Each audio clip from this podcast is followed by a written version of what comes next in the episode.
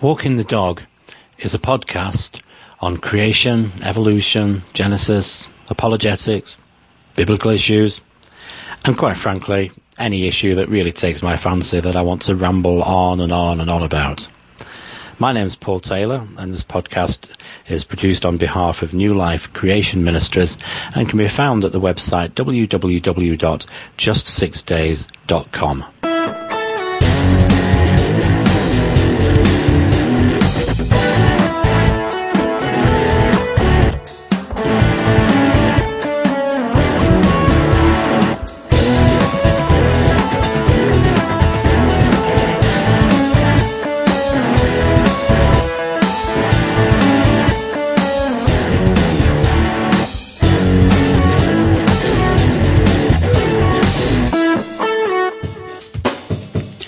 Walking the Dog, episode 14. In this show, we're looking at uh, the importance of believing Scripture in the New Testament, the importance of not missing out large parts of what the New Testament has to say simply because we would find it more comfortable to take a cessationist view of the gifts of the Spirit. Instead, we believe all that God has to say to us and uh, we believe that what he has given to us is for today and to be exercised in the way that uh, Scripture teaches. So this may not be of fundamental importance, of primary importance, if you like, but it's still of importance. Because to deny what the Holy Spirit is doing in the church today is to fly in the face of large portions of the New Testament. And I, as a Bible believing Christian, am not prepared to do that. So that's what this show is about. I trust I won't offend you unless God wants you to be offended. But I trust that uh, by listening to this, you'll come into the knowledge of all that God has for us through the operation of the Holy Spirit in today's church. In the aftermath of the Strange Fire Conference, I did an interview on somebody's podcast and I was asked this question uh, because the interview was on the subject of creation. That's what I was talking about, the reason why we believe the book of Genesis to be completely true. I was ex- uh, going through that and explaining that, and then the uh, the interviewer said, "Well, you're a Pentecostal, aren't you?" He said, "Well, why? How can you reconcile that, the idea of uh, um, the Bible not being complete and adding to?" Scripture. How can you reconcile that with believing that uh, the book of Genesis is true? And you know, the sheer ignorance of the Pentecostal position is, is what comes across in, in a comment like that. Because, uh, of course, Pentecostals do not believe um, that uh, they're adding to Scripture. And I'll come back to that in a moment. That's not the case. Scripture is completely finished. The canon of Scripture is closed. Um, but you know, it's it's it's dumbfounding, really, because actually the situation should be the, uh, thought the other way around. The folks at the Strange Fire Conference were spending a lot of time trying to explain why large chunks of the New Testament no longer applied to them or to anyone else. And trying to make clear to people like myself who have experiences that uh, accord as far as we can make out with things that go on in the New Testament, trying to explain to us why it is that we have actually, we are actually completely deluded and those experiences come from the devil. Well, um, how, how, can I justify that position? Well, there's a, there's a lot, there's large portions of the New Testament that cessationists say can't apply today.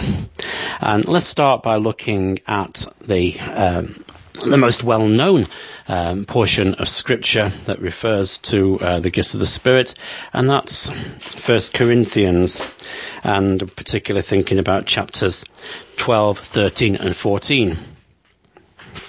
And of course, you've got to remember the style of what's happening here in uh, in First Corinthians. This is a letter being written with a certain amount of anger because because Paul is concerned about things that are going wrong in the church in Corinth. So he's really trying to correct things that are going wrong, and, and in so doing, it's very helpful to us because when he's correcting things that are going wrong, he's telling us what we should do to do them right. There's the positive correction as well as the negative correction. And uh, the Apostle Paul starts off in 1 Corinthians chapter 12, verse 1 by saying, Now concerning spiritual gifts, brethren, I do not want you to be ignorant. Well, you know, I wonder how the cessationists can really follow this. Well, of course, I, I, I, do know to some extent how they can follow it because I used to be among their number. I used to hold to a cessationist position for many years. And so I know what sort of things uh, were said.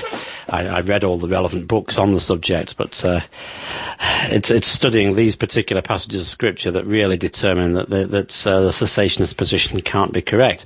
You see, if the cessationist position was correct, then the Apostle Paul hasn't done a particularly good job because uh, uh, he's not wanting them to be ignorant. He's not wanting them to be ignorant about what the gifts are and what they're not, and how they're to be exercised and how they're not to be exercised, and the fact that they're there. Whereas, you know, the regulations that Paul is giving here, um, there are boundaries, there are regulations for how the gifts should be used.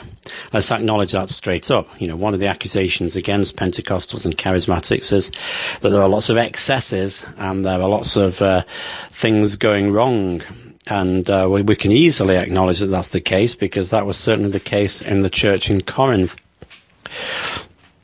But you see, in correcting the things that were going wrong, the Apostle Paul tells them what they should do right. And therefore, these regulations about how to exercise these gifts correctly, the cessationists have to say, although those regulations have no relevance to us today. No relevance whatsoever. And that simply doesn't make sense because the Apostle Paul is saying, I don't want you to be ignorant. So it's in that that line that he's going on and saying, well, there are lots of different types of gifts, and there are manifestations of the Spirit uh, for the profit of all, and different manifestations to each person, but all for the profit of everybody. So that the church is completely edified, and we learn about there being different parts of the body, some more honourable, some less honourable. And uh, chapter 12 finishes by Paul pointing out that these things are granted in the church. Okay, now in 1 Corinthians chapter 12 verse 28 we have a list of things that God has appointed in the church. It says first apostles, second prophets, third teachers, after that miracles, gifts of healing, helps, administrations, varieties of tongues. Okay, which of those are relevant today? See, the cessationist uh, says that there are gifts there that are not relevant today.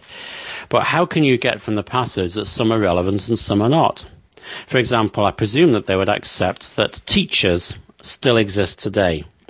So that's a charismatic appointment according to 1 Corinthians chapter 12 verse 28. Now most cessationists still believe in miracles and in gifts of healings, although there are some that don't. There are some more extreme ones that don't. And certainly they, they would tend to believe that people have a gift of helps or administrations. So those things are things that are for today.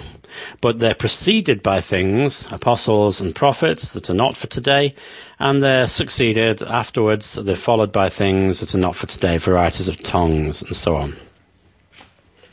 How can we know from that passage? How can we not be ignorant? It seems to me far more sensible to read those things and say, well, those are all various things that would happen today. They're not for every person, but they are for every church. And that would uh, figure with the uh, rhetorical questions in, in, in, verse 29. Are all apostles? Are all prophets? Are all teachers? Are all workers of miracles? Do all have gifts of healing? Do all speak with tongues? Do all interpret? The answer to those questions, I think we can safely assume, is no. Now, you know, I'll very much uh, just go on a tiny bunny trail and criticize some of my Pentecostal brethren who insist that everyone has to speak in tongues when they're baptized in the Spirit. According to this, that's not the case. Because this is talking to people who are baptized in the Spirit and yet says, do all speak in tongues. So therefore, uh, the corollary of that, the obvious implication is that there are those who do not speak in tongues, but are still baptized in the Holy Spirit. But what about the others? Are all teachers? Well, no, they're not. But are there teachers in the church? Well, of course there are. But not all people are teachers. Not everyone in a church is a teacher. But there are teachers in the church, or should be. So what about prophets? Are all prophets?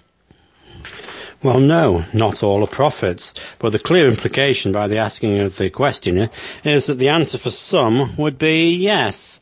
Not that all are prophets, but therefore that some must be. All are not, some are.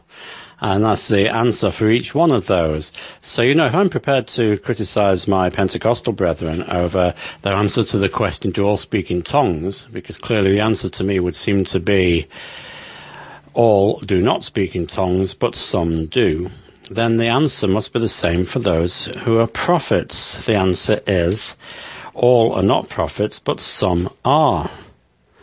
So, you know, we have these things, and before you start to make an objection over the word apostles, you know, even cessationists like the publishing company Banner of Truth, remember them publishing a book uh, called The Apostle of the Peak about somebody who had a, a ministry that was wider than one church, but uh, who was going around um, looking after churches and planting churches throughout the Peak District of England.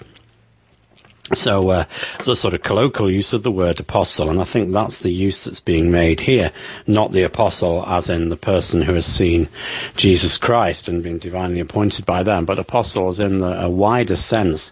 Okay, we could do a, a long study on, on what an apostle is in uh, in the New Testament, but that would be another bunny trail, though maybe useful for another occasion. So that's how we have uh, uh, uh, the the information in 1 Corinthians 12 then, and 1 Corinthians 14 will give a lot of information on how these gifts are to be exercised. So uh, we're told that there must be uh, love being pursued, but the spiritual gifts must be desired and uh, that t- uh, is talking about tongues and prophecy. And he goes into a lot of detail on tongues and prophecy and says that those who speak in tongues edify themselves, those who prophesy edify the church. And it seems as if the Apostle Paul is saying that we should be thinking and concentrating on the gift of prophecy, which makes sense to me because I believe it's a very important gift for today and uh, he's saying about things being uncertain, uncertain sounds and so on, and uh, concludes by um, by saying that uh, you know there must be uh, prophecies are, are, not to be confusing. There's just going to be a small number of people, small number of people maybe speaking in tongues, small number of people prophesying. These things being weighed by others, being judged, so that uh, everyone can uh, can benefit from them. And immediately you realise then that the prophecy that's being spoken spoken of is not the same as Old Testament prophecy. Because nobody was there to weigh the words of Jeremiah. Jeremiah was a lone voice. All the other prophets were, were saying something different. They were all speaking uh, comfortable words to the king. Jeremiah stands against them and says, no, they're wrong. This is the truth that you've got to listen to. But he was speaking the very words of God. Um, and uh, the, the, the New Testament prophet is not doing that in the same way. They're getting an impression of what they think God's saying. And the reason for that is that they're not adding anything to Scripture. There is nothing will be added to Scripture. But you know, my church um, is not mentioned in the New Testament. Did you realize that? Churches in general are mentioned. My particular church is not mentioned in the New Testament. So if God has got something to say to the churches of which I'm a part, then he'll do it through prophecy. But he's never going to say something that's adding to Scripture or opposed to Scripture. It's simply going to be an application to the particular situation we're in. There's going to be nothing added or taken away or changed about Scripture itself. That's what we're to learn. We're to read Scripture and we're to deal with that. So the words of prophecy then are not adding. So it's very important then, as uh, the Apostle Paul finishes this section by saying um, again that nobody should be ignorant. Says if anyone is ignorant, let him be ignorant. But he's trying to say don't be ignorant. And then he's saying, earnestly desire to prophesy and do not forbid to speak with tongues, but let all things be done decently and in order. So a genuinely charismatic meeting, charismatic time of worship should be done decently and in order. But we should be desiring to bring a prophetic word into that situation, and we're not to be forbidding speaking with tongues. A number of creation speakers have been saying for quite a long time that all the major doctrines of the Christian faith depend on Genesis being true. You know, some years ago I thought to myself, well, is that correct? Is it really that important to believe that Genesis is true? And so many people want to take it as a secondary doctrine. So I started looking at some important Christian doctrines. The Trinity, the deity of Christ, the inerrancy of Scripture, the bodily return of Jesus Christ, the doctrines of faith. And I discovered, yes, it is true, all these doctrines and others depend on the truthfulness of Genesis and are far easier to understand when you believe that the early chapters of Genesis are literally correct. So join me in this discovery and find these things out for yourself by getting my book, Itching Ears.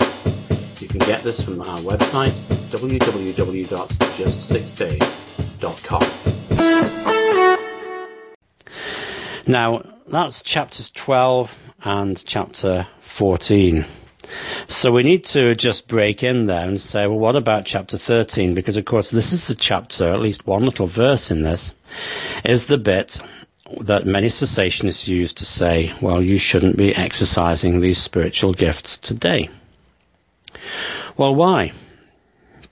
The Apostle Paul is saying that actually the gift of prophecy is itself not good enough because it's got to be dealt with in love. There's no good speaking in tongues, there's no good exercising your gift of prophecy if there's no love. Well, then he goes on to talk about a few other things. Why it is that uh, that love is so important. The reason is that love remains, whereas tongues and prophecies and gifts cease. Yes, I did say that. They do cease. 1 Corinthians chapter 13 verse 8 tells us that. Tongues cease. Prophecies fail. Tongues cease. Words of knowledge vanish away. So, because I believe Scripture, I'm a cessationist. These gifts will cease. Future tense, will cease. When will they cease? It tells us in verse 10 When that which is perfect has come, then that which is in part will be done away. So we have to wait for that which is perfect. Now, this is the thing. The cessationists say, well, the perfect is clearly the canon of Scripture being closed. Once Scripture came to an end, then there's no need for the miraculous gifts because we've got the perfect. Well, clearly we have the canon of Scripture. And there's plenty of other verses in uh, the New Testament that help us to understand that Scripture is closed. There is nothing that we're going to have added to it. So I'm not arguing on that point. I'm simply saying 1 Corinthians chapter 13 verse 10 is not to do with the closing of the canon of Scripture. It's very interesting that two more ancient divines like John Gill and Matthew Henry do not interpret the word perfect as meaning when Scripture is closed. They interpret the word perfect as referring to when Jesus returns. Now, which is it? Well, let's read on carefully and let's see what the context says. And I'll read that verse again. In fact, I'll start from verse 9. We know in part and we prophesy in part. But when that which is perfect has come, then that which is in part will be done away. When I was a child, I spoke as a child. I understood as a child. I thought as a child, but when I became a man, I put away childish things. For now we see in a mirror dimly, but then face to face. Now I know in part, but then I shall know, future tense, I shall know just as I also am known.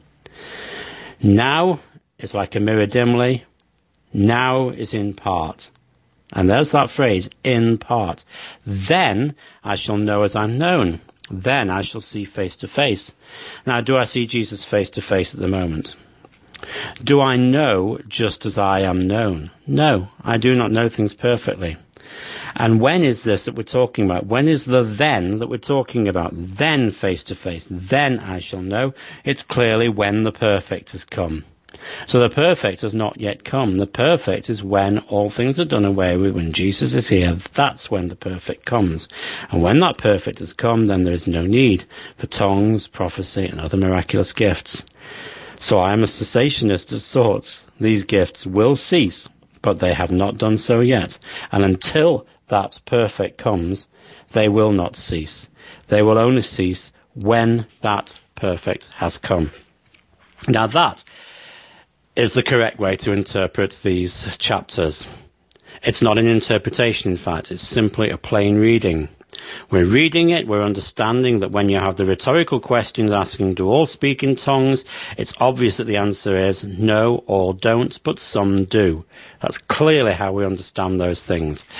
When we have the regulations on how you're to go about speaking in tongues and how you're to go about prophesying, I, you cannot say that those regulations have nothing to do with us today. Otherwise, we would have to tear this section out of Scripture and say Scripture doesn't speak to us. This passage doesn't speak to us. And then in the sandwich chapter, the meat in the sandwich, in chapter 13, we read that these gifts are going to come to an end, but they're only going to come to an end when the perfect has come. The perfect has not yet come. And that's why we have these things. We have all of Scripture. We have all of Scripture, and as I said, we can go through lots of verses in the New Testament to show that we have all of Scripture. There will be no new teaching given that's outside Scripture. The prophets who give the New Testament styles of prophecy need to weigh what each other have said. You've got to weigh it, you've got to check. And one of the things that you do when you're weighing prophecy is you say, is this in accord with Scripture? Is this in accord with the way that Scripture is? You know, if there's a prophecy that says this uh, out of the three men you've interviewed for pastor, well, it's uh, Pastor Fred that uh, your church should pick as pastor. Word of prophecy. You weigh that. Is it in accord with Scripture? If it's in accord with Scripture, if what's being said is makes sense with Scripture, then we accept the word given and we make that appointment. And uh, it's God applying what He says to the church as it is today because Paul Taylor is not mentioned in the New Testament. My church is not mentioned in the New Testament. My ministry is not mentioned in the New Testament. When God speaks to us on these things, he will do so in words of prophecy. Which brings us, of course, to the experience we have. And the cessationists have to say the experiences that you have, uh, you have at best misunderstood and fooled yourself, or at worst, you're listening to things that are not from God. That cannot be the case. That cannot make sense. Scripture must be speaking of things that are true. Scripture must be talking about experiences that we can have today. I simply regulate my experience by what I read in Scripture. And the cessationists can't say that experiences don't matter because they know about the experience of salvation. Or to say that you don't have that experience, you know that there were people in the past who didn't think that evangelism was correct because um, of their cessationist views. Uh, when William Carey was trying to persuade people to um, to take the gospel to uh, foreign nations, places where they hadn't heard of the gospel of Jesus Christ, he was put down by a local superintendent who said, "Young man, if God wants to save the heathen, He'll do it without your help and without mine." That's the cessationist view. God won't do these things. God is completely sovereign, which he is. Therefore, he won't do these things. That doesn't follow. God will do these things because he's told us in his word. And just as it's right for the people who believe in the sovereignty of God to still go out and preach the gospel and evangelize the lost, so in the same way, it's important to experience the infilling of the Holy Spirit, the baptism into the Holy Spirit, and experience the importance of the gifts of the Spirit that the Holy Spirit gives and imparts to those of us each of our each having our own gifts, but imparts them for the edification of the whole church. That's why I cannot be a cessationist. That's why I'm a Pentecostal. I'm a charismatic. I could call myself a continuationist, but I worry that those ch- people who call themselves continuationists are really only such in theory. It's nice to say the gifts of the Spirit still exist, but I haven't seen them all working properly in my church or anywhere else, so I'd rather they didn't. I'll believe they exist, but I'm not going to exercise them. And many continuationists, therefore, are practically, are practical cessationists. I want to have all that God has to, to, for us, despite the risks, despite the danger. I want all that the Holy Spirit has for us. Just as Jesus is the same yesterday, today, and forever, so the Holy Spirit is the same yesterday, today, and forever. And the way that He worked in New Testament times, He still works today, bringing glory to God.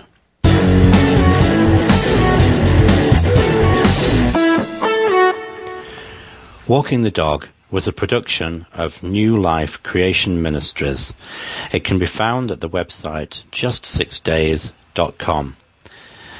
The program featured Paul Taylor and was produced, written, directed, and everything else by Paul Taylor, who also made the coffee and did all the recording and moved all the little bits around on the computer screen.